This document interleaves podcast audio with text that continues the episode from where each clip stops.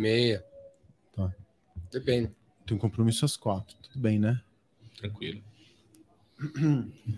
Já começou? Tamo no ar? Fa- Fala, galera, beleza? Tamo no ar, galera. Tamo no ar. Bem-vindos aos Incentivadores, episódio 30 e alguma coisa. Bora lá. Esse aqui é o Léo L, sempre É presente, partner in crime, como dizem os gringos, né? Temos aqui também o Júlio Bessa, ah, que é a nossa é uma voz. Voz do tipo- além. Tipo, como é, como é o nome daquele cara que trabalha pro Silvio Santos lá? O Sombra? Não, que só tem a voz. Lombardi. Lombardi, é, o Júlio- Falecido O- Lombardi. O Júlio Lombardi. E os dois são da de São Bernardo do Campo. São Bernardo do Campo tá crescendo. Temos, Aqui, ó. aí, São tá Bernardo dominando. do. No- Londres aqui, São Bernardo. 90% já tá da aqui, força né, de irmão? trabalho da- dos incentivadores vem de São Bernardo do Campo. então, galera, bem-vindos aos Incentivadores, o podcast que nasceu para incentivar você a não desistir nem a pau da tua família, do teu filho, do teu sonho, da tua meta, da tua empresa, Nem a pau, Juvenal. da sua bicicleta, meu, qualquer coisa que você tá pensando em fazer e tá pensando em desistir, porque o pai, a mãe, o tio, o avô, a mulher, o sogrinho, o cachorro Sempre tem, né? joga você para baixo o tempo todo. Então aqui não, aqui é sempre uma galera que vai jogar você para cima. Certo? Não contem comigo pra isso, hein? Ah, E aí aqui, ó, essa voz do além que apareceu agora, vai, Júlio, mostra aí a câmera 76 aí. Hoje o nosso convidado aqui é o galã Facundo Guerra. Fala aí, Facundo. Reduzido a galã, caralho. Eu não sou só um corpinho, eu tenho um cérebro também. Não, velho. Não, pode- vamos, vamos, a gente vai extrair seu cérebro É, agora, né? Vamos ver se dá Fazer uma transfusão. coisa. É. Depois Bum. de 15 anos de noite, eu devo estar com alguns neurônios fritos já. Tá. Vamos abduzir o resto. É. Esse é- três aqui Esse aqui é o Facundo Guerra. Se você não conhece o Facundo Guerra, Google aí. Pergunta pro Google quem é o Facundo Guerra. Você não conhece Facundo Guerra, é de São Paulo, você não sai na noite, né, irmão? Ah, calma, tem vários rolês aqui legais em São Paulo. Né? Tem, tem Dogão, pô. Tem o Dogão de Osasco. Dogão. Tá- Valeu. Valeu, Toninho.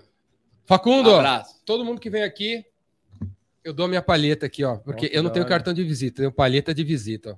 Que da hora. O cara é roqueiro, velho. Você toca alguma coisa? Eu não. Punheta, serve? Eu acho que a palheta não vai te ajudar precisa. muito nessa aí, Pra mim, pra mim não precisa, não. Eu não eu não- em nenhum momento eu pensei em você, Jordão. Então, palheta, pra te incentivar a tocar alguma coisa, sei lá. Massa, minha filha tá querendo to- tocar piano. E é importante, né, aprender um instrumento musical Pô. desde cedo. É importante pra caralho. Pô, mexe Liga com- outras partes do cérebro, Sim, né? tá, outra não- relação de cognição. É, com certeza. Música. Música, música, idioma e ler livro de ficção são os remédios que os galãs indicam quando a gente está com problema de memória. Então você está esquecendo onde é que você botou o celular, o carregador. Vai É ler o muito livro do doido, Harry né? Potter, toca um violino ou É vai muito aprender doido, alemão. Eu sempre fui um puta de um leitor. E de uns tempos pra cá eu tenho entrado num buraco negro do TikTok. É, O meu. TikTok virou, tipo, tá sugando minha alma, cara. Tipo, ele te Tá- consome muito. É, eu tô, eu tô com vários problemas de trampo ultimamente. Esse final de ano tá sendo uma tragédia pra mim. Por quê? Ah, não, eu tenho hoje quase Não, para 10 marcar, negócios. marcar hoje foi difícil para danar. mano. É, você pode, pode dia 5, não dá. Dia 7 não dá. Dia 9 não dá. É, desculpa. Só tenho desculpas a pedir. Porque, não, Imagina, verdade, tá aqui, não pô. é por frescura mesmo, é porque eu tô fazendo. Eu tô No lidando final, assim. Esse final de ano. É, final de ano e eu tô fazendo, ó. Eu tô cuidando de, de três projetos novos, fora os que eu já tenho, né? É, tô cuidando, tô tentando me mudar de casa, que minha casa tá tipo desmoronando na minha, ca- na minha cabeça. Dessas obras, duas delas estão embargadas. Processo de despejo em dois lugares por conta de zicas da pandemia. E, Meu, fora meu, a quantidade de zica que eu tenho que lidar por dia, daria para, sei lá, 10 existências. Então é foda. E quando eu, e eu tenho invariavelmente acordado umas quatro da manhã, preocupado, tá ligado? Ansioso, assim, tô muito ansioso. E aí eu acordo às quatro horas da manhã. Antigamente eu pegava um livro, um Kindle. Hoje em dia eu entro no TikTok, mano, fico duas, três horas no TikTok, assim, ó. É. TikTok é muito viciante. Se a gente achava que o Instagram era viciante, vocês não conheceram o TikTok. É. Ah, o TikTok é. suga a tua alma. Sim. Não, por isso que É, eu não. quando você vê, passou duas horas. É um buraco negro. Sim. Tipo o mezanino aqui da É o mezanino da galeria. Nárnia. É, galera, mais uma vez, para quem não sabe, o, o- a gente está na Galeria do Rock, na São João, 500, 500 metros do Santander. E a gente tá aqui, cara. Santander não. É, Santander. A gente tá aqui. 500 metros de Santander, Farol Santander. Farol. É, fora É, eu que Santander. cuidei desse projeto. Foi? Eu que dei o nome. Você que montou o inclusive. prédio? Não, Martinelli, né? Não- montei o prédio, mas. Martinelli não. O nome do. Altino Arantes. Mas o Farol Santander. Eu que cuidei do projeto de reocupação. Eu posso até contar essa história. De Bora, reocupação. Ué, aí já do- começou uma hora. Agora-. Agora, agora Altino pode, tá gravando, agora pode, tá Não, gravando. então, Altino Não, peraí, então, para aí, a gente vai falar de um patrocinador e depois Ah, você vai, continua. tá. Zoeira, zoeira. Bora, bora. Zoeira, nem tem patrocinador, pode falar. Não, não fala assim, tem um só. Eu tinha, me, beleza. su- eu tinha me juntado com o Vitor Oliva, que foi um grande empresário da noite paulistana. Tá Na vi... década- Morreu? Tá, não, tá vivo. Do Gallery. eu, é, do Geller. Não falo com ele também faz alguns anos. Ah. E aí era um grande, era um grande é, homem da noite, dos eventos e tudo mais. A gente se juntou. Isso foi em 2016, se não me engano. É, 2016, 2017. E aí, quando a gente se juntou, ele me perguntou, ele comprou uma parte das minhas operações, né? Que eu tinha um grupo chamado Vegas, ainda tem. E ele comprou uma parte das minhas operações. E ele falou assim: Mas por que, que você ficou meu sócio? Eu falei: Porque eu quero teus contatos. Eu não conheço gente rica. Não tenho muito contato com gente rica, gente de influência. Gente de poder, assim, sabe? Uhum. Sei. Eu- meus amigos são todos pobres, todos sem dente. Os meus boca, também aqui, ó. O Léo. Pobre. Valeu.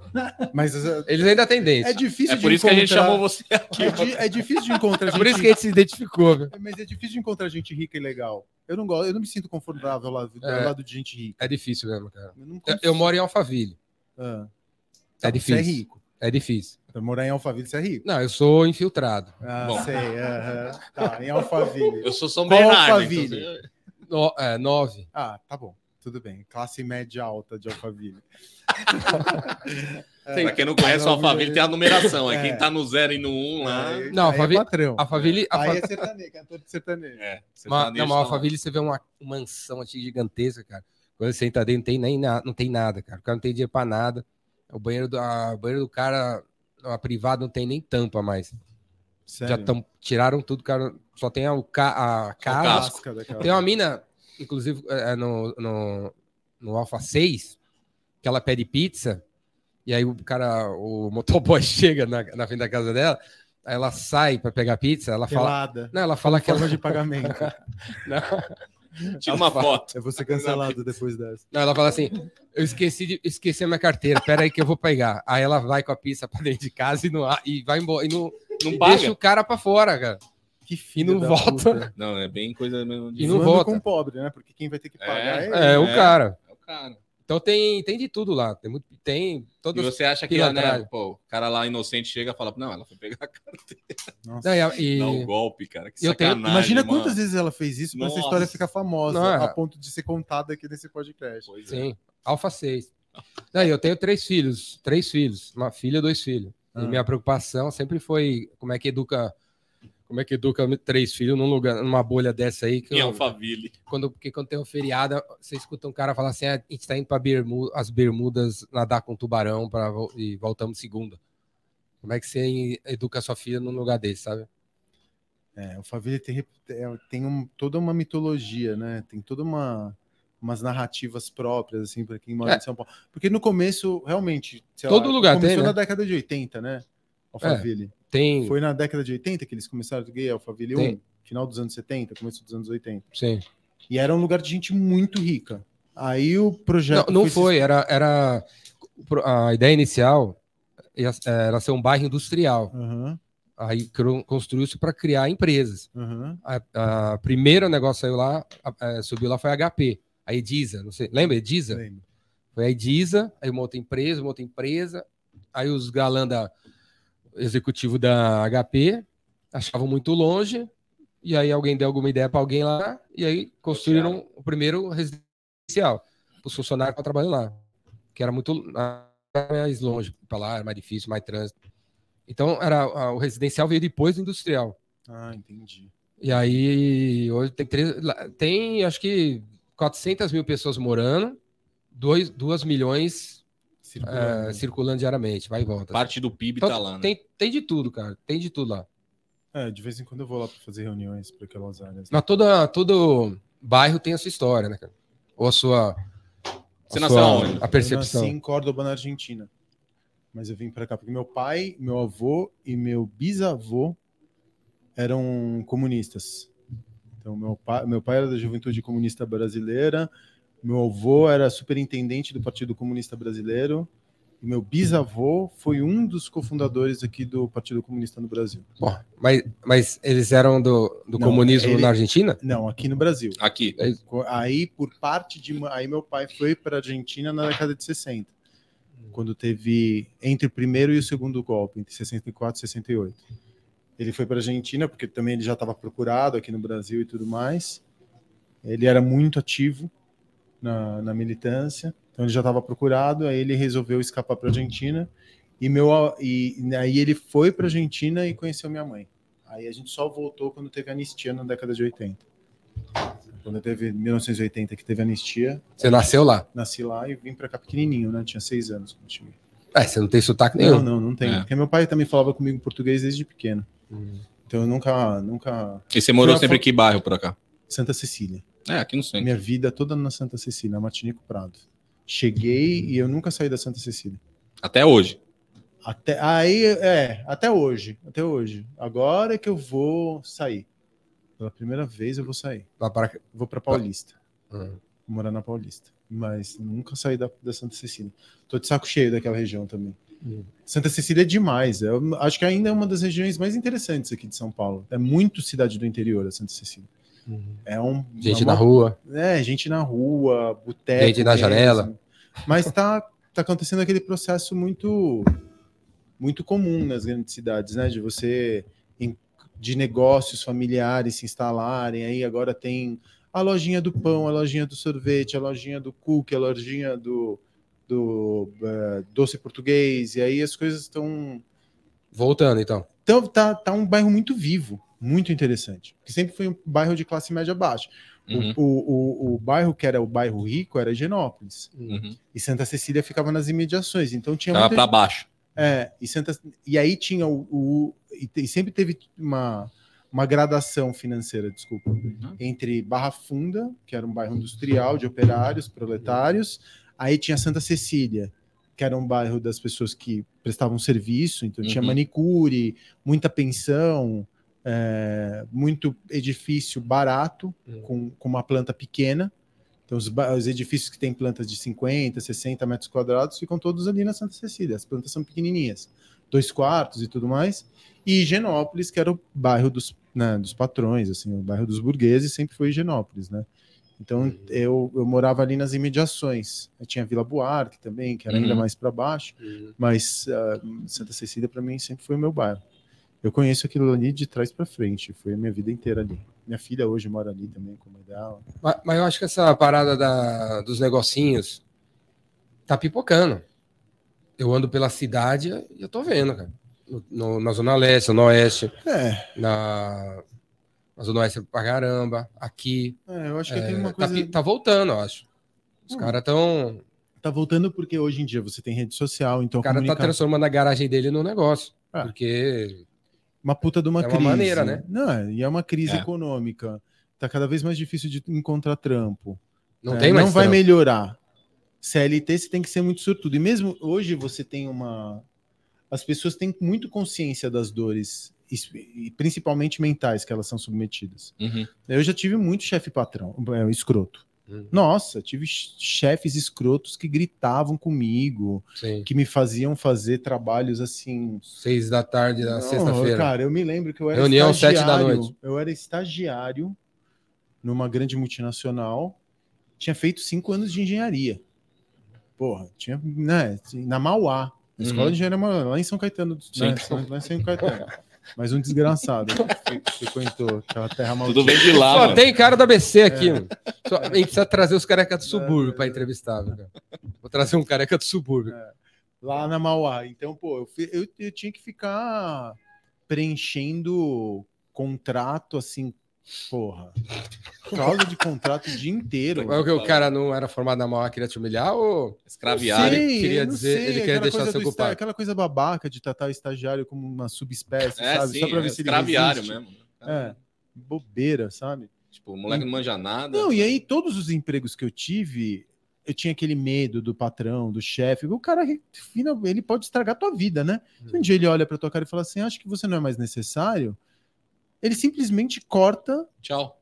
porque você nunca ganha bem o suficiente para juntar dinheiro. Quantos é que ganham dinheiro suficiente para juntar?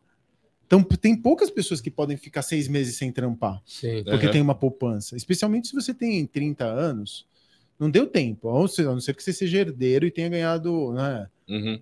Não é, nunca foi meu caso. Hum. Então você cria uma relação meio servil com relação ao teu chefe. Você tenta agradá-lo, você tenta aparentar. Era uma coisa muito desgraçada. Naquela época você não tinha noção disso e você nem tinha alternativa. Hoje, além da gente estar falando muito mais e, por exemplo, o assunto saúde mental está muito em voga e você fala o tempo inteiro de saúde mental, você tem noção e você dá nome para as opressões que você leva.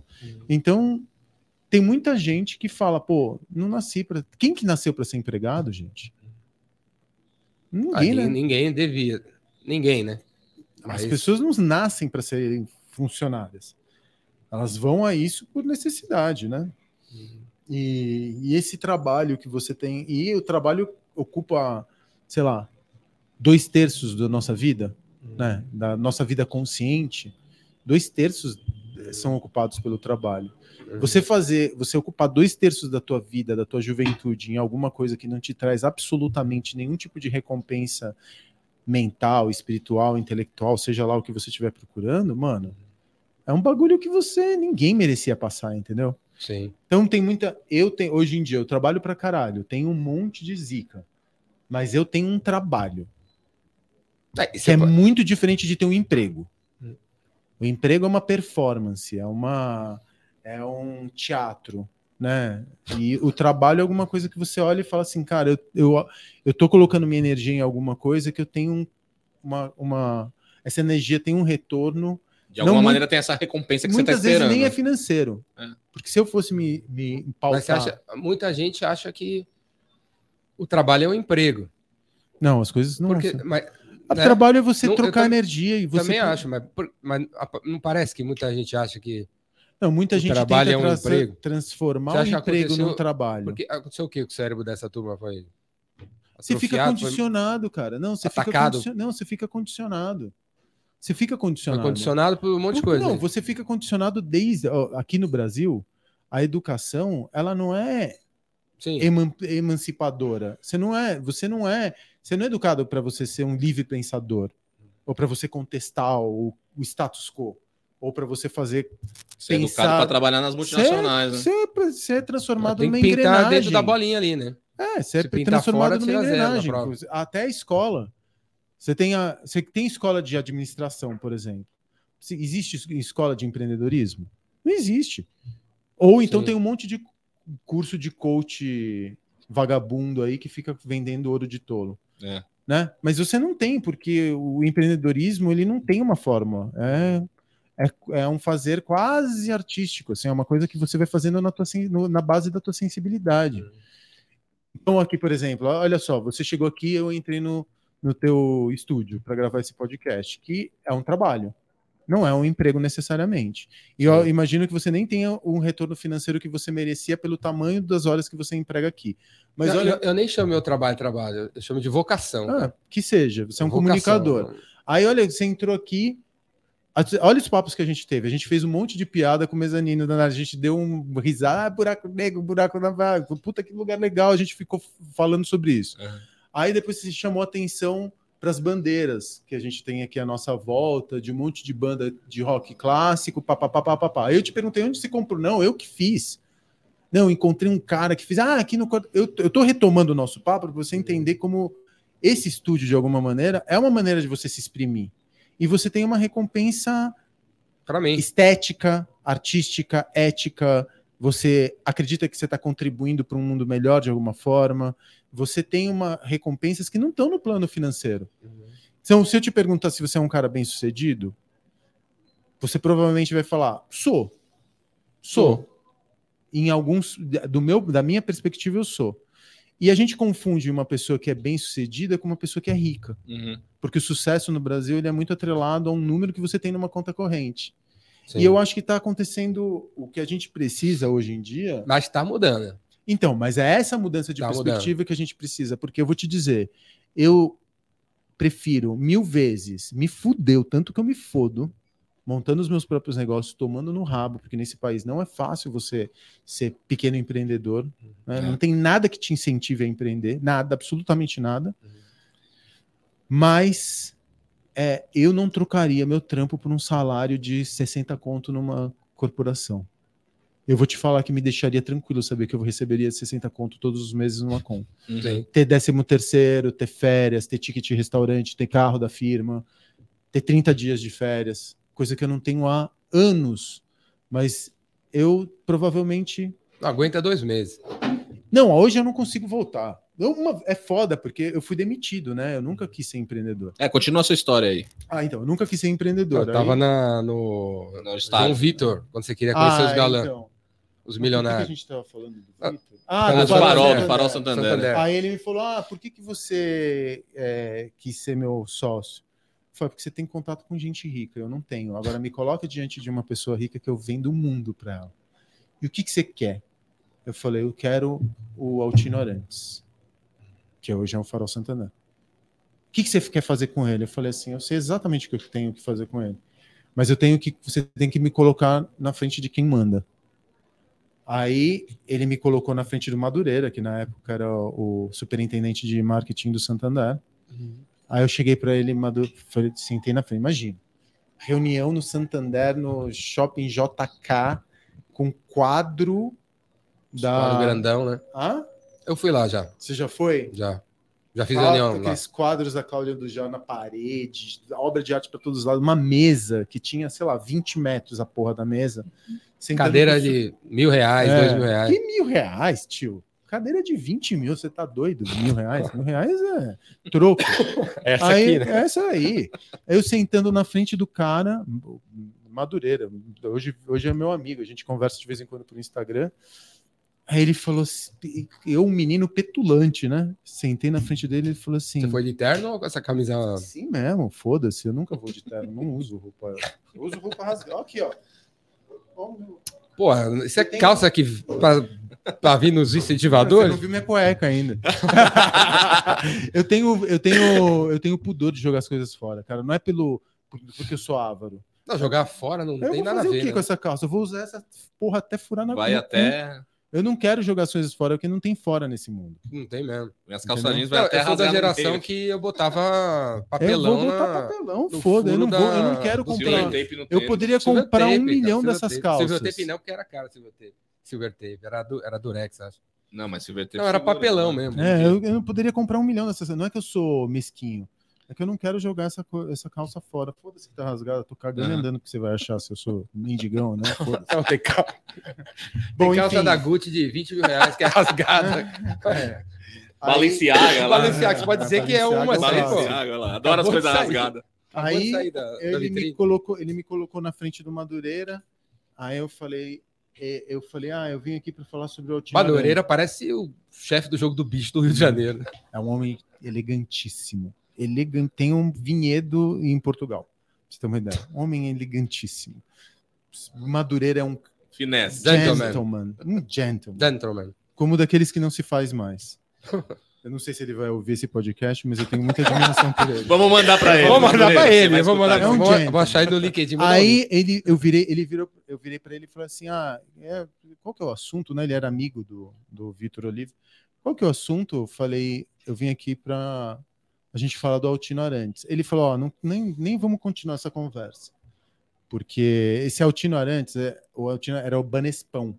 Uhum. E o Santander, para entrar no Brasil, teve que comprar o Banespa. Uhum. E eles tentaram durante muitos anos vender o prédio do Banespa, o Altino Arantes. Tentaram vender, até que um belo dia eles desistiram, porque ninguém Queria. queria, e eles transformaram isso no que se chama ali na, na- no contábil de write-off. Alguma coisa que é um passivo que vai ficar ali para sempre. Uhum. Ele falou: não, isso daí é um passivo do banco, a gente não, não, faz tem o que fazer com isso, o lugar é tombado. Eu falei: olha, deixa eu te falar uma coisa. Eu sou paulistano, eu, não sou, eu- eu sou argentino, mas eu me considero paulistano. Aliás, eu sou cidadão paulistano que eu ganhei o Da título cidadania. de cidadão paulistano. Num evento, assim? Ah, da Câmara de Vereadores. Eles Chave dão- da cidade é, e tal? Tipo isso, esse, esse tipo de coisa. Coisa esse galã? É? É, Ah. pois é, é, é isso. Show, hein? olha, eu sou paulistano, você não tem o direito de Você manter. já merece uma, alguma coisa assim, Violão. São, São Bernardo. Bernardo do É, Campo, São é. Bernardo, pô. Aí eu falei assim, ó, você não tem o direito de manter esse prédio fechado. Esse prédio não é teu, esse prédio é dos paulistanos. Sim. Não tem o direito. Porque o, o Altino Arantes, ele é referencial no centro, né? Você, Sim, em todos os lugares onde você vai no centro, você vê o Altino Arantes. Né? Além de ser uma arquitetura muito emblemática para São Paulo, né? Parece um prédio em Gotham City. Sim. Aí eu falei para ele, você não tem o direito de manter esse, só, esse prédio fechado. Aí ele falou, mas o que, que você faria ali? Eu falei, me dá dois meses que eu vou te trazer um projeto. Aí eu vou, vou- vou- voltei, né, pra, com a Tati Vlasek ali da Story Makers, que estava comigo no, com minha dupla, e aí a gente desenvolveu o projeto completo. Farol Santander. Aí o nome, que porque dava para ver o, o edifício do centro inteiro, eu chamei ele de Farol. E aí tá no meu planejamento, tá no meu computador até hoje, Farol Santander.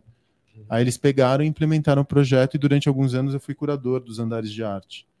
Aí até perdeu o contato lá com o banco, porque aí muda todo o time de marketing. Mas tá aí, então. Show de bola, cara. Legal, Santander. Não sabia, não. A Eu internet, não sa- falo muito a internet sabe disso? Eu não falo muito. O porque- Google sabe disso? Tá, sabe, se você pesquisar. Vai mas tá em algum lugar. tá em algum Pô, não lugar. sabia, não. Eu não Parabéns. falo muito do, do Animal. Farol Santander, Animal, porque eu já né? tenho meus próprios projetos, né? Então, Muito legal, cara. eu também não sou muito de falar Não, eu te chamei aqui, eu, eu, eu, nunca fui em nenhuma casa sua. Você falou que foi no Bar dos Arcos, ou mentiroso? Não, então, eu achei, né? A gente foi até a porta Ah, e aí tava fechado. Tem, tem, tava né? fechado? Não, eu já fui no Bar dos Arcos. Aí uma vez foi- a gente foi almoçar lá no teatro e a gente foi no restaurante do teatro. É, Ah, então. Aí a gente Arcos, desceu-. No almoço e tava fechado. O bar só abre, Ah, só abre a, à noite, é, eu achei que era já. Aí a gente não era. Aí, Não, o Aí Salão Dourado a gente opera, fechado. o Bar dos Arcos opera, mas é. Ah, vocês operam lá também? Sim, né? é nosso. É nosso. Então, eu Sim. nunca fui em nenhuma casa sua. Nem em Vegas, Nem no Cine Joia, nada? nem no Cine Joia. No Z Carniceria. Nem, nenhum deles. Nesses anos todos aí que você. Você nunca foi no Vegas? Não fui, cara. Eu, eu tava casada, casada há 22 anos. E faz 50 dias que eu não tô mais. E aí, nesse tempo todo, eu tava. Eu não. Que você fez essas paradas todas aí. Eu, eu Tava Vai dar uns VIP pra ele aí, ó. tava, amar- precisando de uns VIP eu aí, tava ó. amarrado na, na torre, sabe? E não podia ir lugar nenhum, sabe? Desse. Da, da que você fazia. Agora ele vai aproveitar com os filhos. Mas eu sou fã pra danar, né, cara? Via de longe, assim, as coisas que tava fazendo. Não, Quer dizer, eu via falar desses lugares e era sempre o teu nome que aparecia, né? Então, eu- É, eu tento de longe, assim, sou muito. fã pra danar das coisas que você fez, Obrigado. que você faz. Eu tento não aparecer. Eu tento não. não Mas eu você tenho- aparecia, cara. Você aparece, né? Aparece porque assim. Sei lá onde é que você aparece, de- é que, Mas assim, no Vegas eu você tava direto lá. que teu nome no aparece. Vegas- é, eu era bartender no Vegas. No Vegas você tava eu direto, né? trabalhava de bartender. E fã, fã no sentido de ver um Então, cara. A gente já se trombou lá no Vegas em algum momento, porque eu cheguei a fazer umas. participar de umas festas lá, É. como Então- VJ. Fã. Ah, como VJ. É, mas bem. telões ali. Bem. Eu faz um tempo. quase cara. nenhuma memória do Vegas, cara. É. Não, Meio essa foi. minha- Essa uma, tem uma festa bem marcante que meu amigo subiu no palco, nome? ele, ele destruiu tudo, caiu. Qual que era o nome da festa? Plastic, Plastic, com do K. Paulo Tessuto. Ah, do Paulo. O Paulo é um puta de um DJ hoje, tem as suas É. próprias festas. Tem. Paulo, Paulo é um cara foda aqui em São Paulo. É, é foda. cultural foda. E aí era uma festa dele, e aí a gente foi fazer VJ lá, Danilo subiu, caiu as coisas lá, nossa. Nossa, as coisas que, que aconteceram. Não, não, Vegas era icônico, de né? Deus. Que tá- lugar. Aliás, as baladas da Augusta lá nessa época lá era. É, eu, não- eu- eu acho que assim. Eu frequentava também o inferno. Então, um mas deixa eu inferno, terminar. Fã, de show, né? fã, de fã de- do seu trabalho por ver que você tem essa preocupação, para me parecer assim, de pegar um lugar assim meio meio do- quebrado do nada e tal, resgatar, né? Que nem agora, agora completou para mim, né, cara, o Santander aí. Então eu sempre vi assim, você como um cara que um, um cara revolucionário assim que pega um negócio que pô, devia, a, a, a cidade devia cuidar, as pessoas deviam cuidar, e você vai lá e dá uma repaginada. Então eu sempre achei super legal. É, pra mim sempre foi uma coisa assim, eu tenho o meu. a Fala, mi- fala mais pertinho. Desculpa. O, a minha relação com São Paulo, como eu não era. Como eu sou argentino, e eu cresci na, na- no Brasil na década de 80. E é muito doido, porque nessa Copa eu tô tendo um déjà vu. Porque crescer na década de 80 aqui no Brasil, no auge da revanche futebolística, é 86. Noventa. Brasil e Argentina, mano, eu tinha 15 anos, naquela época, 13, 12 anos naquela época. Você tem quantos anos agora? Hoje eu tenho 48. E aí, o imagina, você, se- o argentino não é bem-vindo no Brasil, Não. especialmente em São Paulo. Em São Paulo, o argentino, ele, você fala que alguém é argentino, você fala que você é argentino. Eu conheço outros argentinos aqui, o Lúcio, que trabalhou comigo no, no Riviera, Uhum. o Pablo Rosenberg. Eu conheço dois ou três argentinos, meu. A gente é tipo tem estresse pós-traumático. Os três. Assim, a gente fala que a gente é argentino e você já pede desculpa na sequência. Uhum. Porque o cara já vai te achar de, vai te tirar de arrogante, de metido, caralho, é quatro. O argentino não gosta de boa fama. E é muito doido, porque se você vai para Argentina, a, a animosidade ela não é, ela não é recíproca. Não é, né? Porque os argentinos não gostam dos chilenos, por conta de disputa territorial ali na, na- na Patagônia chilena, o caralho é quatro. Então os argentinos não entendem por que, que os brasileiros não gostam deles. Eles olham assim e falam, mano, só porque a gente pega as suas mulheres? Tô brincando. Olha lá, mas- argentino aí é- aparecendo aí, ó. Tô Não, zoando, tá. Mas é- não, é que ta- também aí teve a invasão dos argentinos em Balneário Camboriú na década de Não, 90. cara, quando eu fui, eu fui uma vez para Floripa e tava na, lá na Cana- Canasvieiras, que é um bairro argentino, e aí tinha uma, eu fui nessa, ba- pô, falar que tinha uma balada top, fui, cheguei lá na balada, eu, os três brasileiros, e aí entramos na fila, pô, aí tinha uns, uns argentinos, dois, tínhamos 10, 20 centímetros a mais que eu, tudo morenão de olho verde, Uhum. e eu e eu meus amigos tudo baixinho, brasileiro, branco. Aí as minas as mina brasileiras comentando que queriam ficar com os argentinos, as argentinas querem ficar com os argentinos. Quem quer ficar com os brasileiros? Não, mas é um problema teu, não deles. É, pois é. Vai pra academia. Não, então, não, Faz acontece. uma, ciru- uma, uma plástica, sei lá. Droga. Faz né? harmonização facial. Sim. Aí, bom, enfim, e aí tem, sempre teve essa animosidade, especialmente por conta do futebol. E é muito doido, né? Porque eu tava em casa, eu não consegui ver o último, o penúltimo jogo da Argentina. Eu vi o último, mas não o penúltimo. E a cada gol da Holanda se comemorava como se fosse gol do Brasil. Foi jogaço, foi 2 Sim, a Como 2 Foi 2 a 2 né? Mas se comemorava como se fosse um gol do Brasil. Tamanho ódio. Não, no futebol não tem nem o que falar. é. né? É, mas então, mas aí. É, o que- foi o futebol que gerou isso aí, né? É, no futebol. É, mas não, acho que- Canídia, assim. É, na verdade, não é o futebol, porque depois eu aprendi isso na política. E para você formar uma ideia de uma nação, você precisa de uma bandeira, de um hino, de um território e de um inimigo. Sim. Não é à toa que você tem é, México contra Estados Unidos, França contra Inglaterra, Austrália contra Nova Zelândia, é, Brasil contra Argentina, é, Canadá e Estados Unidos também. Então, você cria a ideia de um, de um de um inimigo externo, porque o inimigo externo ele cria coesão interna. Você precisa construir a ideia de um inimigo.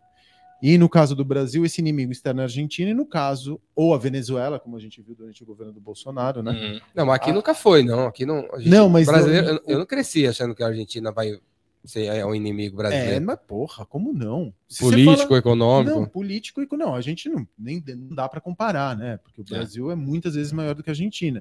Mas da animosidade de você falar, o cara é argentino, você já olha para ele falando: "Ah, não. Vai para casa".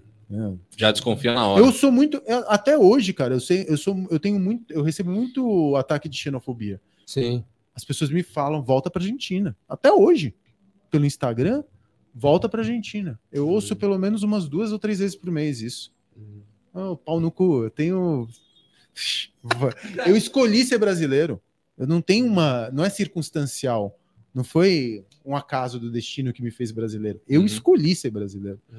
Foi um, um ato consciente. Quem é você para me dizer para eu voltar para Argentina? E ne- Nessa coisa de herdar, né? Você falou, estava falando que não herdou nada, mas teu, teu avô tá- eh, fundou o Partido Comunista, seu pai também, e, Meu e aí Meu bi. teu bi, Foi- foi né? um dos- Toda, toda a tua família. E aí chegou em você, você não. Você, que- você entrou, não entrou? Não, é porque eu acho que assim, o, o- o comunismo é uma experiência social que não que falhou, né? Todo Primeiro que a gente nunca teve uma experiência de comunismo, a gente teve tentativas de socialismo. né? ou você tem um capitalismo de Estado, como é na China. Todas as experiências que tentaram implementar, porque o socialismo é uma etapa para você chegar no comunismo, né? Sim. Todos os países que tentaram implantar um socialismo viraram ditaduras de esquerda. Né? Hum. E a ditadura existe em países de direita, capitalistas, e em países de esquerda. Mas aqui no, no mundo, as experiências que tentaram implantar, eu não sei, eu acho que a gente fala muito de capitalismo, socialismo, a gente, eu acho que não existe esse sistema. Como a gente é condicionado desde muito pequeno nas práticas do capitalismo, a gente que produz capitalismo. Hum. O capitalismo tá. eh, A gente produz capitalismo desde o momento que a gente se vê. Desde que escolhem que azul é de menino e rosa é de menina. Você já começa a ver capitalismo no momento do chá de fraldas. Uhum. Entendeu? Então, ah, não existe o capitalismo como um sistema parte da nossa existência. Ele é produzido e operado o tempo inteiro pelas nossas relações sociais. Uhum.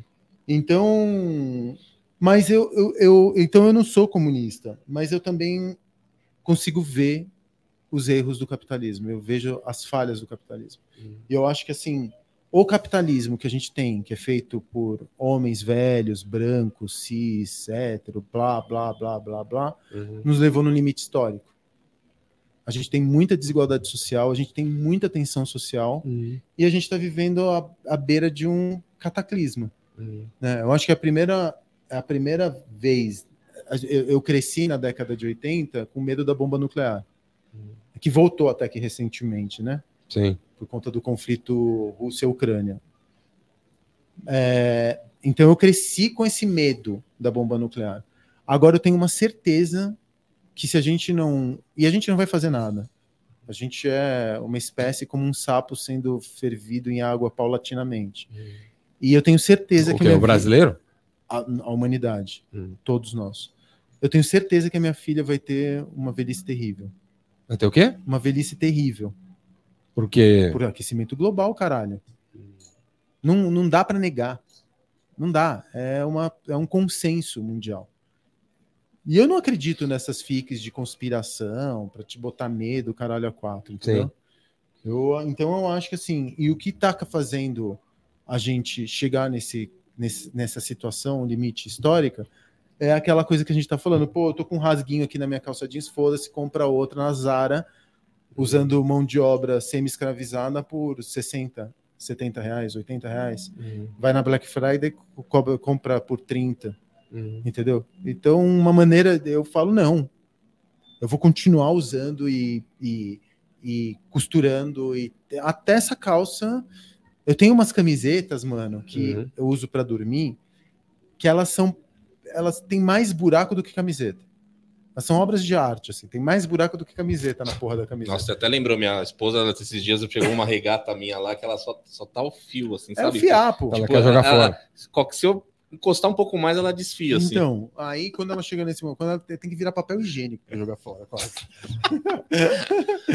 Não, aí mesmo eu- assim, ainda pode virar pano, É, de não sei o não, quê. Não pra vira chão, né? pano, porque Pode pano virar alguma chão coisa. Não vira nada, vai pro lixo. Vai pro lixo. Do jeito que vai, tá? Na minha, Mas antes de mandar pro lixo, eu vou usá-la até o último fiapo. Eu tenho muito essa preocupação, porra. Eu pedi muito delivery durante a pandemia. Hoje em dia eu tenho alergia a plástico. Alergia. Que é Você me plástico. serve assim água em copo de plástico, eu dou uma suada. Uhum. Lá no clube, por exemplo, tem um clube, né, que eu frequento aqui, o SPAC, aqui na Consolação. Uhum. Se não é copo de papel, eu não tomo água. Copo de papel? Copo de papel. É, ou tomo na torneira. Não- eu não te- sa- Saco plástico, para mim, cara, é incompreensível. Eu nem Hum. peço mais delivery para não ter que lidar com o isopor e o plástico. E como é que você lida com isso nas suas casas lá? Cara, eu eliminei, por exemplo, em grande parte delas, eu eliminei o plástico. Então, no arco, você vai lá, você vai pedir uma água, uma água filtrada, que vem numa. numa quase com uma ânfora assim de vidro. A gente não, não. É uma água filtrada. Então, eu tento reduzir muito carne, por exemplo.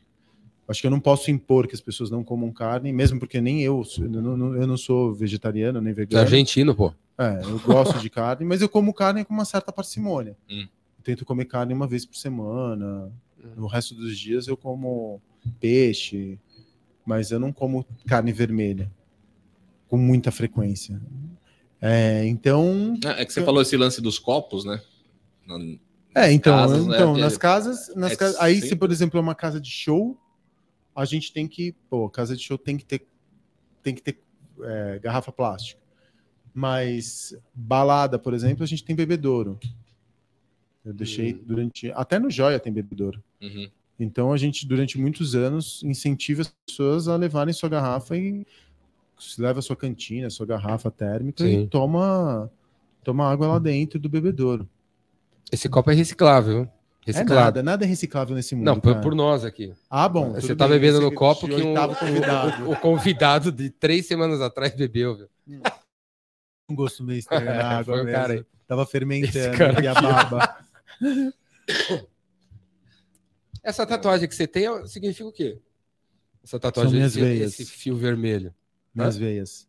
As veias? É em cima da veia mesmo? Cefálica e basílica. Em cima da veia.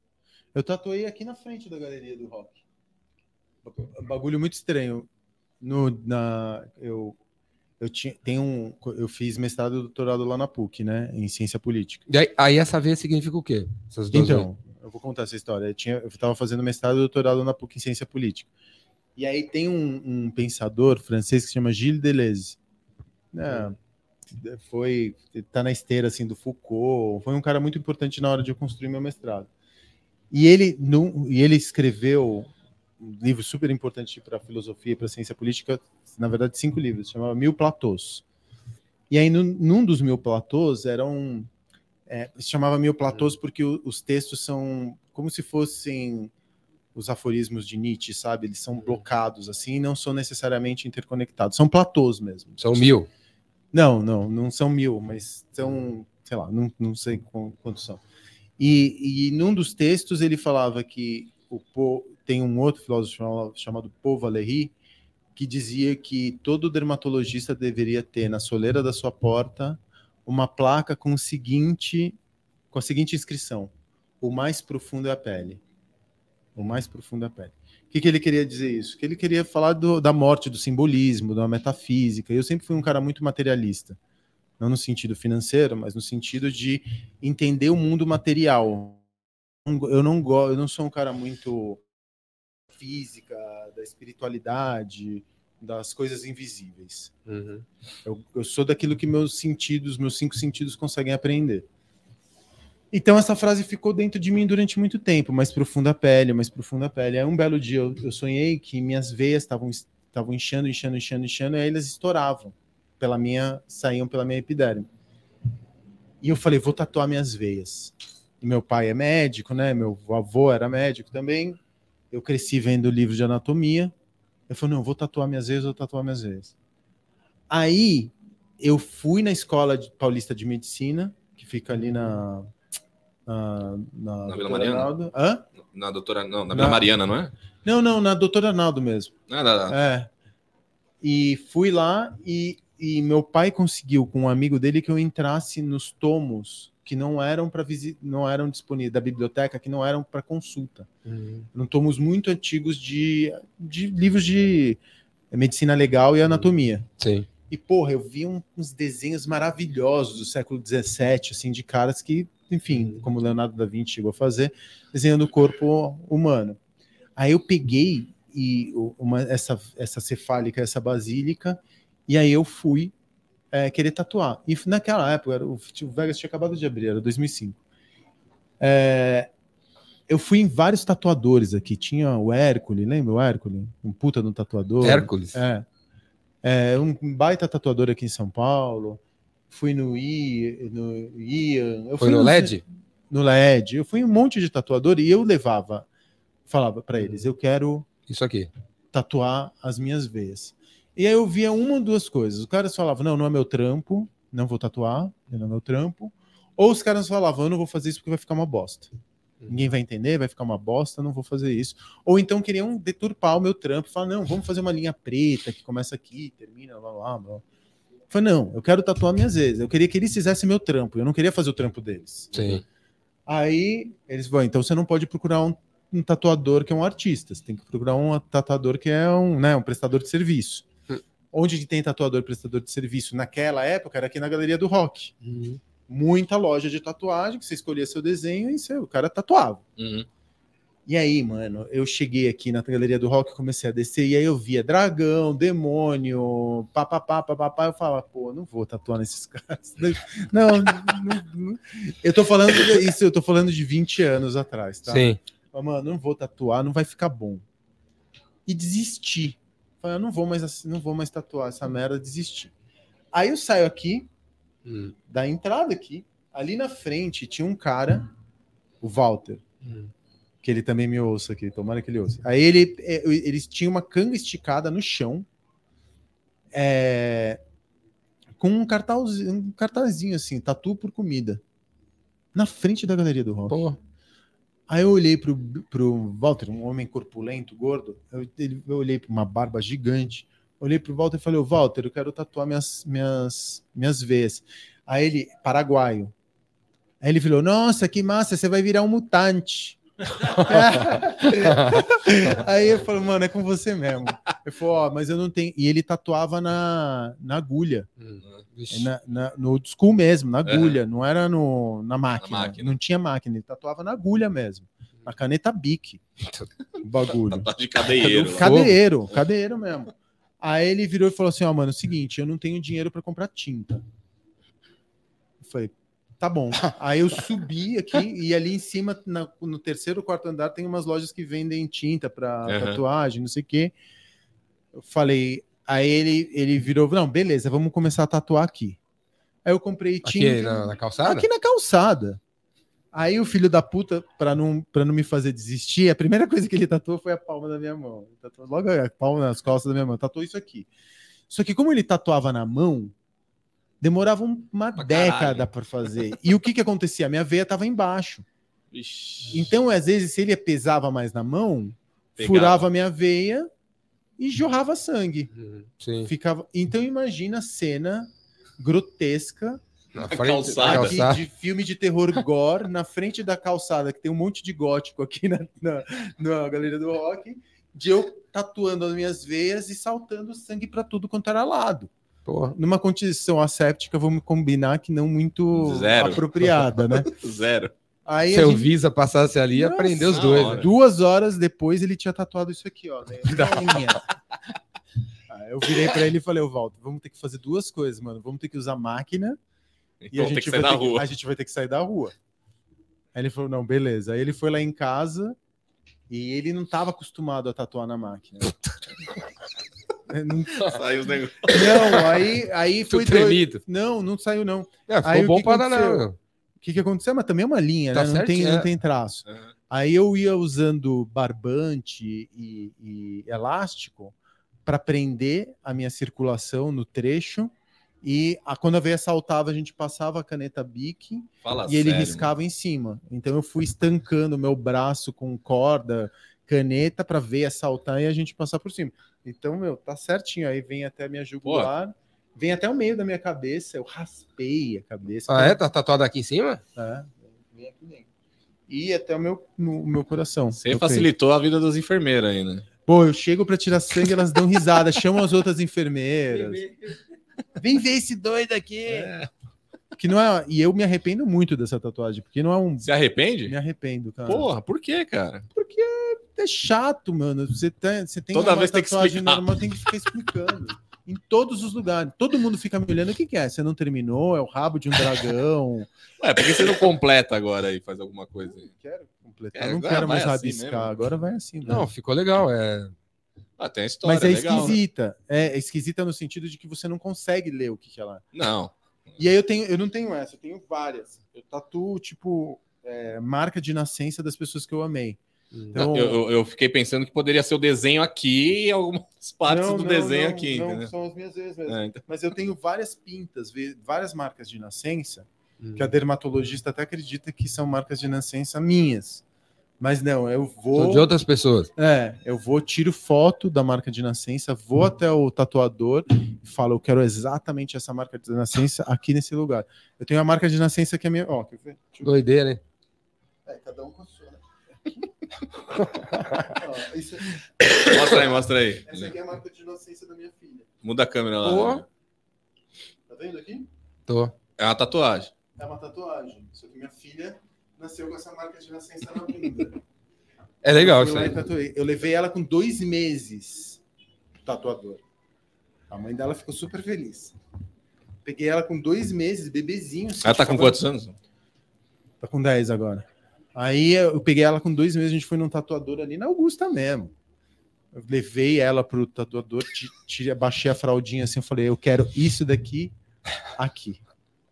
Aí ele fez, mano, direitinho, tem tom, tem tudo igual, Pegou a tinta certa. né? até, até para ver, até testou a tinta, para ver a- o tom da pinta. E é muito doido, porque eu e minha filha a gente tem a mesma pinta, e durante muitos anos a gente falava, ó, tá vendo? Eu não contei pra ela que era uma tatuagem, durante muitos anos, até que ela descobriu. Legal. Não, eu já vi vídeo de um pai que o filho nasceu com uma mancha na, no O cara rosto, tatuou? tatuou igual. Pô, da hora, é isso aí. É animal. Muito show. Bonita essa história. Muito legal. Agora fa- fala um pouquinho aí, Facundo. E o negócio do Love Story, cara? Conta aí. Ah, então, eu tô. Pra quem não conhece também é fora de São Paulo, Love Story é uma casa. Ah, emblemática, né? demais. Tão- acho que tão emblema... quase tão emblemática quanto a Galeria do Rock. É, A, ca- a casa de todas as casas. casa Casa de de todas, todas as as casas. casas. E aí fechou. Ficou quanto tempo fechado? Eu nunca Tempo, fui o né? dono do Love Story, né? Ele, ele foi para leilão judicial. Eles fecharam afundados em dívidas lá, decretaram falência e a massa falida eu comprei no meio da pandemia. E aí eu usei a minha. Aí eu tô transformando ele num cabaré. Num cabaré como existia, sei lá, no século passado, sabe? Performances de corpo. Você tá mudando tudo lá dentro. Bastante. Eu pensei que ia ser uma obra. Vão ser mas shows. Vão ser shows de polidense, de burlesco, de striptease, de drag queen king, de BDSM, pet play, bondage, é, ASMR, tudo que tá no campo do fetiche, Hum, que é uma coisa muito marginalizada também em São Paulo, né? Aham. Sim. É um, um assunto meio Estereotipado também. estereotipada. A gente tem uma casa aqui em São Paulo, Dominatrix, que fica ali na, na região da Augusta, que é uma casa só de fetiches, mas é para a comunidade do fetiche, uma casa bem especializada e que é uma casa de resistência também. E a gente tem ali no, na Santa Cecília o Cabaré da Santa Cecília, que é uma casa pequenininha também. A, a sua, você acha que você vai atrair a comunidade ou você acha que vai atrair Cara, quem não, é- fazendo- não faz parte? Eu tô sempre fazendo para mim. Cara, eu não tô, não, não tô pensando no outro. Eu tô fazendo a casa que eu gostaria de frequentar. Um lugar que eu gostaria de. Com a comida que eu quero comer, com o drink que eu quero beber e com O show que eu quero assistir. show que eu quero assistir. Hum. Eu nunca tô fazendo para os outros. Eu não tenho público, eu não tenho alvo, eu não tenho. Ah, é que eu quero trazer, trazer gente da classe A, B, C. Nunca. Eu tô fazendo Hum. para mim. E porque eu não encontrei em São Paulo. Porque se eu Hum. encontrar em São Paulo, eu vou e frequento a casa dos outros. Sim. Não quero fazer. Dá muita dor de cabeça fazer essas merdas. Eu não tenho. Ah, quero conquistar o mundo. Às vezes, o que eu, o que eu, o meu grande, eu demorei muito tempo para entender isso, mas como argentino aqui em São Paulo, eu não conseguia me ver como brasileiro. Mas eu me via como paulistano. Sempre me vi como a minha identidade, que é um lance muito importante, né? Você estava falando de São Bernardo do Campo. São Bernardo do Campo é uma puta de uma identidade, né? Uhum.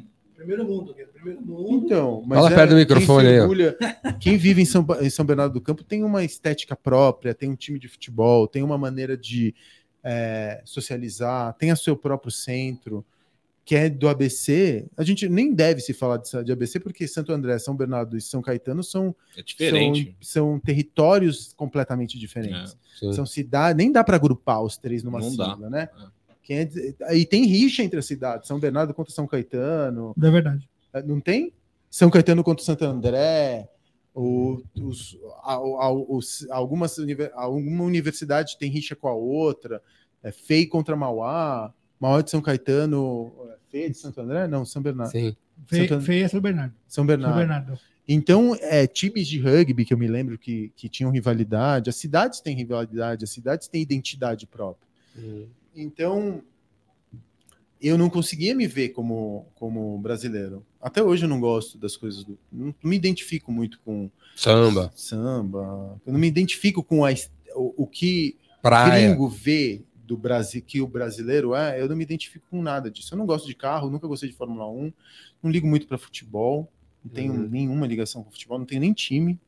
Só na Copa do Mundo que eu vejo ali um ou outro jogo mais pela festa. Você tá do que- torcendo pra Argentina? ou- Eu tô. Eu tô torcendo pra Argentina, sim. Eu vou torcer pra França?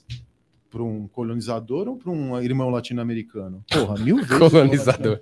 É verdade, caralho. Não sei. Não é? Sim, sim. Eu não vou torcer pra. Eu vou torcer sempre pro. pro... A regra é clara. Underground. É sempre, Underdog. é sempre pro underdog.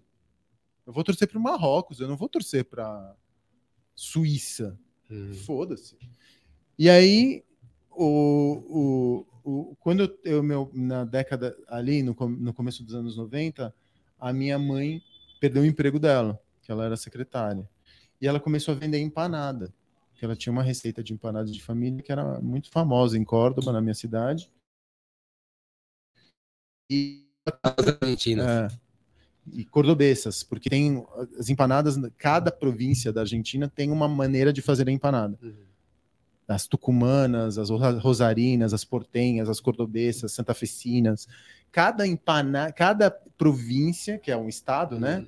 tem a sua própria maneira de fazer Claro. Pra mim é tudo Argentina. Então, é, mas tem, ah, tem muita nuance entre as empanadas. Hum. E tem as empanadas cordobesas, que as empanadas, né, que são tipo uns pastéis, Uhum. o recheio muda. Tem, Sim. as tucumanas são doces, as, as, as saltenhas são apimentadas. Tem uma estética de empanada. Hum. E aí minha mãe começou a vender as empanadas portuguesas aqui, ah, cordobesas aqui no centro. E meu avô, que veio da Argentina também para cá, meu avô, que, é, que, que morou comigo a vida inteira, o meu avô Oscar, vendia bala de coco. Então os dois viraram ambulantes, vendedores ambulantes. E a gente Água de- vo- a, a bala de coco é uma parada argentina também? não, não, bala de coco que ele Daqui, encontrou né? aqui. é. E aí ele pegava e, mano, a gente rodava o centro inteiro. Eu vinha aqui na Você do ajudava? Raul. É, porque minha, o isopor era muito pesado para minha mãe carregar a cesta de empanada e, e carregar o carrinho de isopor, né? Que Sim. tinha água, refrigerante Uhum. e tudo mais.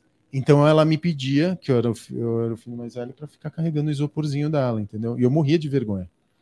Porque eu era, eu estudava em colégio de Playboy, né? Estudava no Mackenzie. No Mackenzie? Aqui, aí na- É, aqui é. perto. É, aqui. Que minha mãe tinha conseguido bolsa pra gente. Graças aos orixás, eu, consegui, eu sempre trabalhei, eu sempre estudei com bolsa. Graças aos- aos orixás. é. Eu prefiro, eu não tenho, eu prefiro os orixás do que Deus. Acho mais bonito os orixás do que Mas Deus. você segue ou Não, você não, falou não. só para. Só pra não falar graças a Deus. É, só falar graças a Deus. E aí eu peguei e falei, pô, me apaixonei por São Paulo, né? Conheci o- naquela época aquele cinema ali, o Piratininga ainda estava aberto, o Ipiranga estava aberto. Eu, eu conheço essa, O centro esse- tinha mais vida, né? Sabe? Não, ele tem mais vida hoje. Você acha? Ah, certeza absoluta. Ele tem mais vida hoje. Tem mais vida hoje. Só mudou o estilo dessa vida aí, ó. É, é, tá mais escondida, mas é, tem essa mistura dessa decadência com. O centro é muito louco, cara, porque ele é Eu uma. tava conversando com ele agora no almoço aí, velho. Acho que aqui é a maior região que tem maior diversidade de gente e é no centro de São Paulo, não tem centro é aqui. periferia, tudo, junto, e misturado. né? Tudo junto. Sim. É rico com pé do lado de pobre, advogado, juiz, desembargador. É tudo junto, cara. E é, eu acho que é a coisa mais bonita que a gente tem em São Paulo, é o nosso centro. É. Sim. Então eu, eu me apaixonei pelo centro nessa época. Olhando assim, não, não, não é uma questão de.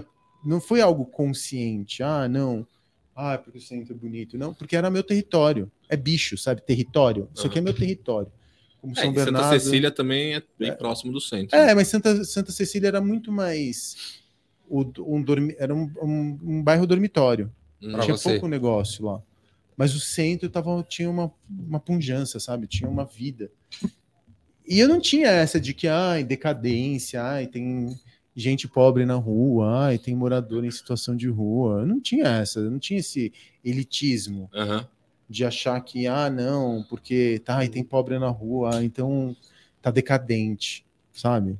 Tomar no cu, não tem, não tem essa, entendeu? A, a- a vida acontece em todas as classes sociais, tem que ser de todo mundo. Né? Não pode ser, ah, tem que estar tudo cheirosinho, lindinho. Eu adoro o picho. Adoro, acho o picho lindo. Mais bonito que o grafite até. Eu, eu valorizo para mim como expressão estética muito mais o picho do que o grafite. Ah, então deixa pichar na porta da tua casa, tá tudo pichado. Pichar, o, o próprio Love tá Ele todo só picha pichado. se tiver estragado. né? Então se der umas marretadas na porta da sua casa pra estragar depende, caras. Depende, não. Tem, por exemplo, a, porta, a, a fachada do Love, que é toda de mármore, Toda pichada. essa superfície mais desejada pelos pichadores, porque é um material nobre. Minha Uhum. arte vai ficar no material nobre. Uhum. E é difícil tirar, né? Eu nem vou tirar. Eu não vou tirar. Vai fazer parte da estética. Vai para parte da minha da, da cidade. Uhum. A gente tem que parar de achar o picho, colocar o picho no lugar da depredação. Sim. Eu, pelo contrário, eu acho grafite bundão. Acho o Eu gosto dos muito- dois, eu acho Eu gosto, eu acho o grafite muito Nutella. Certo. Sendo sincero. É, é o piche, é. É. o picho já gourmetizado. É, é uma coisa meio de classe média, domesticada, fofinha, colorida. O picho não. Você sabe qual que é a história do picho, né? Por que, que você não consegue ler o picho? Tem muito a ver com a galeria do rock. Uhum. Por quê? Porque na década de 80, o que, que era música de contestação? Era punk e rock. E heavy metal. Mais. Então, o que, que acontecia? Na periferia, que as periferias já estavam formadas na década de 80, Office Boy eu via o quê? Metal. Os caras compravam os discos de metal aqui na galeria do rock e levavam para a periferia. E aquilo ali era a música de, de contestação, de, de rebeldia, de revolta. Sim. Por isso que quando você vê os, os pichos que tem aquelas, aquela, aquele lettering, aquelas caracteres que são ilegíveis, eles remetem às capas de metal da década de 80, que é do- da letra céltica, É, né? Do Verdade. Def Leppard, do Iron Maiden, sepultura. Sepultura, que se apropriavam dos símbolos celtas ali, daquela maneira de escrever celta. Sim. Então você não consegue ler porque aqueles, aqueles, aqueles garranchos, se você pegar um disco de metal e aqueles garranchos, eles são Se uma parece, né? continuidade. Não era muito doido isso, cara? Uhum. Você pensar que, porra, na periferia da década de 80, os caras ouviam metal, conviam aqui comprar disco, porque isso aqui não era, na década de 80, não era lugar de playboy. Não. Tinha punk, skinhead. A galeria do rock não era um lugar que você vinha para fazer turismo. Não, era pra brigar. Na Tinha década de briga direta, 80. Aqui na frente já vi muito quebra-pau. Então, não era um lugar para você fazer turismo. Não. Era um lugar de, de verdade. Aí você vinha para cá. Eu fui office boy. Aí você vinha para cá. Você, você comprava um disco ou outro para ouvir. E, e, e, e, e office boy não tinha Talvez o disco nem chegasse na periferia, né? Pô, mano, eu Só comprava, a capa. Eu comprava. Quebrou. Não, Já quebrou no ônibus. chegava, chegava. Eu comprava disco com passe. Você comprava disco usado com passe na galeria. Puta, eu, eu comprava aquela fita cassete baixo e laranja, sabe? Ah, e pedia pro meu amigo gravar pra mim, porque eu não tinha Sim, dinheiro nem pra nem, tinha. mas não tinha nem, nem pro passe, então, só pra fita. então. Bom, a fita era mais cara que o passe. E aí a gente pegava, e, e é- e essa estética é que foi parar no picho paulistano. Acho essa história maravilhosa, cara. É. Acho muito foda, assim, você vê o picho como uma manifestação de visibilidade, né? Porque Sim. pobre, e normalmente quando você fala em pobre aqui no Brasil, você fala de gente preta, é colocada como invisível. Então os caras vão cansados de serem invisíveis, cansados de servirem a burguesia branca, começam a subir no alto dos prédios e, e, e pichar para a gente olhar para aquilo e falar como esse desgraçado subiu ali em cima e pichou no alto do prédio Uhum. É essa, essas letras que vieram da mitologia celta, das capas de metal da década de 80. É muito foda. Eu acho muito foda. Eu acho muito foda. Por isso que hoje em dia eu prefiro muito. Aí qual que é a história do grafite? Ah, o estudante de artes plásticas da FAAP que resolveu pintar o muro da casa da avó. Os gêmeos não 90%. fizeram FAP, não, pô. Vai me dizer que os gêmeos são pobres? Ah, Agora estão tão meio Mas que bem, eles né? são- mas eles, eles O Bansky, classe você acha que é um grafiteiro ou um pichador? Banksy. Eu sei. Ele é meio Acho que, termo? é, eu acho que é um artista plástico, né? Artista Não que não é plástico. nenhum nem outro. Mas é, não, os gêmeos não são, os gêmeos são de classe média. Não, não tem nada de. Não são coitadinhos, de jeito nenhum. Vem de família. Não vou dizer abastada, que eu nem conheço os dois. Mas- O, as suas casas, seus negócios. Eles, você montou eles para você, como você falou. E, e eles, eles são eles são um negócio para ganhar dinheiro ou você também Óbvio que Cons- vai ganhar dinheiro. para ganhar dinheiro? Mas você conseguiu colocar neles essa essa sua Cara, personalidade assim, De uma determin... Eu vivo dentro do capitalismo. não então- comunista, você não é comunista, você falou, Não, mas não, essa, essa nenhum. personalidade sua um aí de capitalismo um pouco menos, menos distendido. Eu tô, por exemplo, tem um limite, porque não dá para você ser verde se, se estiver no o vermelho. o- o- a galera que frequenta a sua casa são os burgueses ou são os caras que você Cara, gostaria que frequentasse? pobre. Você quer... Eu tenho certeza que tem gente que vai lá, eu vejo que tem gente que vai lá para economizar, que economizou para lá. Vai lá, vai lá. para não é o, e o cardápio não é muito caro. Sei lá, o preço médio do prato no, no, no Arcos deve ser uns 50 reais e o preço médio do drink no, no Arcos deve ser 30. A gente tenta fazer, eu falo isso para minha para minha brigada. 20% do menu tem que ser bastante acessível, 60% médio e 20% caro. Hum. E para ser caro tem que ter ingredientes que justifiquem o valor, né, no CMV. Mas não é um lugar caro. Você, se co- você come muito. Cara, eu como PF muitas vezes, que às vezes é mais caro do que, o, do que um prato no Arcos. Então é lógico que eu não estou atendendo pobre, né? Não estou atendendo gente que não tem dinheiro. O mínimo de dinheiro, porque no final das contas eu sou comerciante. Mas eu tento pagar bons salários, eu tento é, trabalhar com mulheres trans, pretas. É, eu acho que eu- a pergunta que eu queria fazer era se, se você consegue construir um mundo melhor, um mundo que você gostaria que tivesse em São Paulo através seu, das suas casas. Não. Se você acha que está conseguindo fazer isso? Não. Contribuindo. Não, acho que não. Acho que não. Mas. Você acha, você acha que depois dessa fase das casas. Eu ia te eu sou um perguntar como é que você patrão, foi parar cara, na eu casa um noturna, patrão- né? Eu sou um patrão que não oprime. eu acho que só de não ficar infernizando a vida dos outros Já é muita coisa. já é muita coisa. E eu não teria coragem de falar um negócio desses Se não no fosse. microfone né? se não fosse verdade. É óbvio, tem bastante gente que não gosta de mim, provavelmente, mas eu nunca, nunca, nunca gritei com alguém, nunca xinguei alguém, nunca distratei alguém. Eu tento ao máximo não encher o saco dos outros. Eu não peço para as pessoas vestirem a camisa. Não peço para as pessoas fazerem do seu trabalho sua vida. Eu acho que o trabalho é um meio, nunca um fim. Quantas pessoas tem trabalhando contigo hoje? Puta, cara, direta e indiretamente? Direta. Diretamente? Su- funcionário. Debaixo do meu, É. da minha supervisão, dentro das casas É todas? dentro das casas, assim. Puta geral. que pariu, Sei lá, acho que umas 300, 400. Mais. É talvez. gente. É gente. Diretamente 10, Uhum. Fora pessoal terceirizado que. fora terceirizados. É.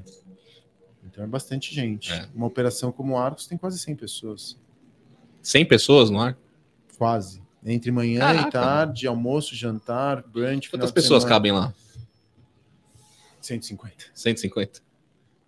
Mas é muita gente. porque- É muita. Hã? É, É gente. é, É, um- gente. a gente atende, sei lá, 10 mil pessoas por mês. Você é gente pra caralho. E eu é animal, é animal. Dentro do Teatro. Municipal, viu, A galera? gente acabou de ganhar o prêmio de melhor bar de São Paulo. Não, é animal. O pessoal que não conhece o Bar dos Arcos. Dentro do Teatro Municipal em São É, Paulo. bom, se você é de São Paulo e não conhece o Teatro Municipal, já É, vai, já tá vai fazer alguma errado, coisa né? aí, né? O meu objetivo lá era fazer com que as pessoas fossem e E passagem no teatro. a passassem no Arcos, como uma Ou experiência, vice-versa. como uma experiência de São Paulo. Então eu tô, tô, tô feliz lá com o trabalho, gente. Tô... E eu caí nisso sem querer. Na noite. É. Não, no, no Bar dos Arcos? Não, sim, na noite. Ah, na noite? Porque eu era, eu Você era engenheiro numa. era, é, engenheiro numa empresa. E aí eu tive que. Fui demitido. Aí de- depois de seis meses eu tinha perdido meu condicionamento, aí eu fui abrir uma com uma amiga, a Teodora, uma empresa que, que era uma empresa de roupa, aí não deu certo. Aí no fim já do gás, um cara que era fornecedor lá da Teodora falou: Ah, tem um galpão aqui na Augusta, tô pensando em montar meu antiquário lá. Antiquário não, boate. Porque eu percebia que não tinha boate em São Paulo naquela época, não tinha novidade. Aí eu desenhei o Vegas como um nerd. Eu sou nerd. Eu me identifico com a cultura nerd. Eu gosto de estudar. Eu sou nerd. Eu me interesso para saber como que as coisas funcionam. Então, para mim, não tem essa de Nenhum dos teus desses lugares se copiou alguém. nunca. Eu tenho. puta, Então você não. Acabaram de copiar um lugar leu meu, uma- eu fico com o maior bode disso, cara. Me dá raiva. Porque Mas- eu não acho que é uma forma elogiosa, acho que é uma forma covarde de você criar. Copiar o trabalho dos outros. Sim. Uhum. Puta que pariu. Dá uma preguiça de gente assim, ó.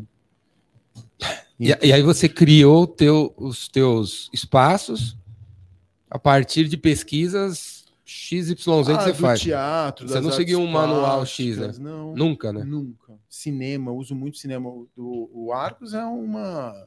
É um. É um Uma cena uma não- homenagem ao iluminado. Os labirintos, Uhum. dos é tudo iluminado. Aquela arquitetura já existia. Já só existia. Fez Eu a só montagem lá a dentro. Montagem, isso. Mas é todo inspirado no iluminado.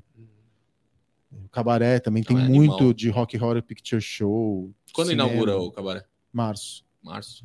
O cabaré inteiro, da Biba, uma loja é importante para a cultura mod, né?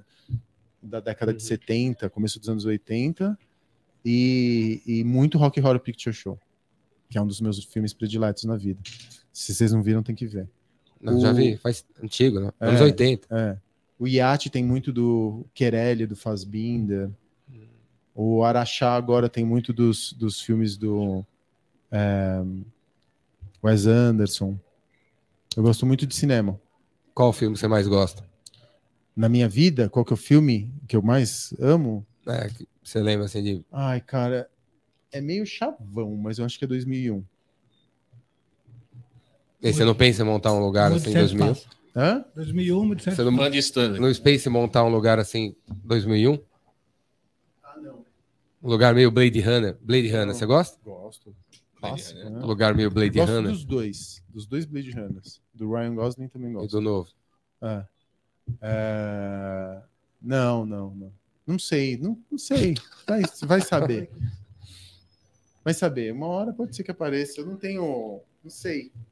Galera, o, o Facundo, o Facundo tem um livro, viu? É. Eu pedi pra ele trazer, mas vendeu, Eu tá tu- vendeu tudo. não- nem ele tinha uma tá cópia. difícil de decidir. Eu não tenho uma cópia, sabia? Que beleza. Que não beleza. Tenho. Esse eu não Como é que chama? Empreendedorismo para subversivos. Puta nome É. show, né, galera? Empreendedorismo para subversivos. Deve É, ter versão eletrônica também, né? Tem para Kindle, tem. Procura aí, Mas eu não galera. tenho livro em casa. Eu nem li o livro. Vendeu 30 mil cópias. Ó, Não li. Não li você que escreveu ou foi um Não, eu ghostwriter? escrevi, tá doido. Então, os caras. Todos... Bom, esse aqui não, esse aqui eu não posso falar, não. Esse aqui tudo foi ele que. Mas tem uns livros aí fora que é tudo ghostwriter, né? Não, Deus me livre. Vou escrever um livro para um... alguém escreveu um livro para mim, que vergonha. Eu jamais faria um negócio desse. Muita preguiça, né? Muita preguiça. Não, não dá. Não dá. E você tá com uma cara boa, cara. Você chegou aqui Eu tô dizendo só mal que. cansado, tá doido? Não. Eu nem dormi essa noite direito. Não, mas não parece que tá. Tá, tá É a zerado. luz. Ah, tá é zerado. Não, não Zerou, parece zerou. que tá sofrendo um Burnout? burnout ou. Nem É o parece eu que tô virou- usando- Tá três Você noites sem que Eu dormir. tô usando, cara, eu tô usando CBD e psilocibina. Você que é da ayahuasca, que eu vi já na tua. na tua- Eu, eu fiz uma CBD o quê? É, CBD, fuma? CBD não, são gotas Ah, de óleo, é o- óleo de óleo CBD. de- CBD é CBD. antiga CBF, pô. Caralho, hein? Que isso, Voltou a registrou- quinta série, voltou a quinta Você registrou isso mesmo? É, não, então, CBD, pra, que é um, é um Mas ansiolítico, é pra é, ser em gota você toma. 12 gotas de CBD por dia. E psilocibina, quando Esse eu tô o que é. ficando... Psilocibina é cogumelo mágico, o princípio ativo do cogumelo. Eu Todo tô- dia. Todo dia não. Psilocibina você tem que tomar um dia sim e dois dias não. Ah, e te mas tira a ansiedade microdose. muito? Puta, a psilocibina dá um efeito mais antidepressivo. É, é um efeito meio de três expresso, sabe? Hum. tomou três expressinhos e caiu na Paulista. Foi dar uma volta na Paulista. Esse foi feito. E o CBD te dá baixa frequência interna. Então ele te dá uma. Tipo, tá explodindo o mundo em volta, você tá lá assim Você- tranquilaço. Não, não tá tranquilaço, mas você tá, Tá consciente. você tá consciente, você não tá girando em falso por causa da ansiedade. Eu tenho muita ansiedade. Foda, né? Então, eu não tô. Esses. E a ayahuasca me ajudou também durante a pandemia. Eu fiz umas sessões, duas, três. Eu nunca Quando? tinha feito. Hã? Quando? Um pouco antes da pandemia e durante a pandemia. E foi bom. Eu sempre, eu nunca me droguei. Eu nunca gostei de nada. Eu nem Álcool? bebo álcool. É, nada. Nada, nada. Nem cannabis, assim, nem até cannabis eu uso muito pouco. Eu sou a favor de todas as drogas, da descriminalização de todas as drogas. Acho que as drogas são importantíssimas para a humanidade. As pessoas deveriam se drogar. A única droga que eu tenho um certo preconceito é a cocaína. Mas fora a cocaína, é, eu sou, sou eu te- tenho simpatia com os alteradores de consciência. Acho que eles são importantes. Mas, até A pra ayahuasca não é droga, não, viu, galera? não, não é. Eu não tô. É uma, é uma substância ritualística, tá ligada com as primeiras civilizações, com os primeiros, os primeiros homens. E é muito doido, porque a minha experiência com a, com a ayahuasca. ainda, ainda vou. A galera me, tá me pedindo. Ainda vou fazer um, um vídeo gigantesco na, no meu YouTube para falar. É, e é de muito ayahuasca. doido, porque eu não. Nas, na- nas vezes que eu fiz, você tinha muito aquela coisa, né, de você se conectar com, com a natureza, né? A ayahuasca tem essa relação de você se reconectar com o teu entorno, né? Então você fala. Você, qual que era? O que, que eles falavam na sessão? Que você, é, você agradeceu o pai, a mãe, o avô, sei lá. Enfim, você tinha essa coisa da- de uma reconexão espiritual com, com a natureza, né? Com o seu, com a tua essência. E é muito doido, porque a ayahuasca, no meu caso, eu que sou uma, uma pessoa muito racional, muito consciente, tenho um ego muito definido, assim, tenho uma, tenho uma consciência de mim mesmo muito. É, você falou no começo aí, materialista, né? É, tenho uma coisa muito materialista. A ayahuasca dissolveu o meu ego. E é muito doido isso, porque foi a primeira vez em que eu não tive controle daquilo que eu estava sentindo, eu não estava sendo filtrado pelo ego. Então, todas as minhas culpas, todas as minhas memórias, os meus prazeres, as memórias, sejam elas afetivas, as memórias das coisas erradas que eu fiz, elas meio que eu, eu, me, eu tive a impressão de que estourava um dique e que esse dique e o que quando esse dique que é o meu ego estourava esse fluxo que vinha de memórias imagens sensações sentimentos e tudo mais era a minha essência que não estava sendo é, oprimida ou é, de alguma forma filtrada pelo meu ego. E foi a ayahuasca que me fez essa que me fez ter consciência disso. Tive experiências muito bonitas com a ayahuasca. Super recomendo viu? Para quem tá ouvindo recomendo ter contato com a Bom, eu não tenho nem o que falar, né, galera? Você ter tatuado no teu antebraço, suponho que não mesmo. Senhores, Galera, estamos chegando aqui ao fim do nosso episódio. O Facundo até olhou o relógio dele. Esse relógio também é que nem a sua calça, né, cara? Esse relógio aí é da. você conhece esse Você relógio? comprou no- na, na Mesbla esse relógio. Esse relógio No é um MAP. pulsar da década de 70. Não, eu é tô- 1968. Tava tentando lembrar o nome do. É. eu vi isso aí. São os primeiros relógios digitais que surgiram no mundo. É um relógio de LED. E como E é que aí- você. E como é que Cara, eu tenho uma coleção desses relógios. a bateria existe? A bateria zica assim em duas semanas. E Aí aí? eu tenho que trocar. Mas é fácil mas, encontrar? Mas vende, é? Ah, não, vende, vende. Ainda essas baterias. Eu comprei, né, um lote grande de bateria. Eu trouxe o container de bateria do relógio. Porque Mas eu- eles consumiam do tanto Perdidos nos Por Espaços. isso que ele, ele só funciona quando é do pedido do espaço, do homem de um milhão de dólares, É, seis do milhões de dólares. Cyborg. É. Porque é, esse LED aqui, que são os primeiros LEDs que surgiram, hoje tudo é LED, né? Aham. Tudo à nossa volta é LED. Esse aqui É, são os primeiros louco. LEDs. Os primeiros LEDs eram vermelhos. Sim. E eles consumiam muita eletricidade. Então, você, se ficasse o relógio Direto ligado. direto, a bateria duraria duas horas.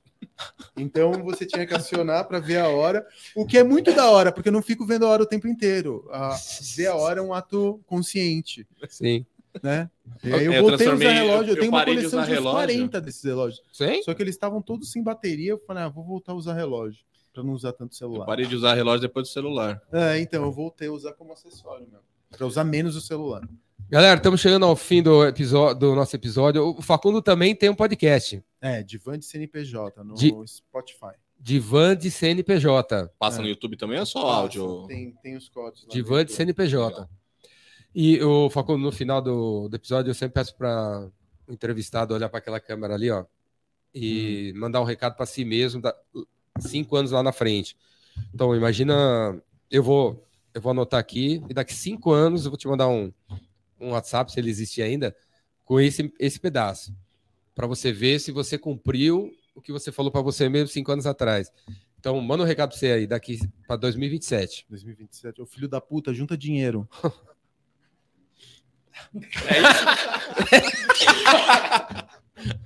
Excelente recado. Direto e reto, direto e reto. Eu vou mandar para você, hein? Vai A ser no- pergunta é: filha da puta, você juntou Vou dinheiro? mandar no dia exatamente. 16, 16 de dezembro. Provavelmente não, por isso que eu tô falando pra eles juntar dinheiro daqui a cinco anos, pra pelo menos começar. Ó, dia 16 de dezembro, 3h40 da tarde. Deixa eu te mandar esse, esse trecho. Quero ver, hein? Quero ver. Quero ver. Então, galera, esse aí foi o Facundo. Valeu, Facundo. Cara, show de bola. Pô, demais. E se você me segue, segue ele. Se Ou você- também nem precisa seguir, viu? Porque eu não tô tão interessante assim, não. Segue ele. Não, mas vai lá ver o divã do, do CNPJ. Não, vai ficar dentro aí, por dentro do cabaré aí. Ah, É. O cabaré, o- os. Vai lá na- no Arcos. Pô, os cara, o cara tem um monte de coisa, mano. Cara, Não, muito vale a pena boa. sim, Cara- mano. E o cara não tem nem 50 anos. Ainda vai fazer muita coisa aí pela cidade. Segue o cara aí. Obrigado, galera. Obrigado, Facundo. Obrigado. Valeu, Valeu. valeu, gente. Obrigado. Falou, galera. Até o próximo. Valeu. Valeu. Boa. Gente, eu tenho que sair fugido, mano, que eu tenho quatro horas da tarde.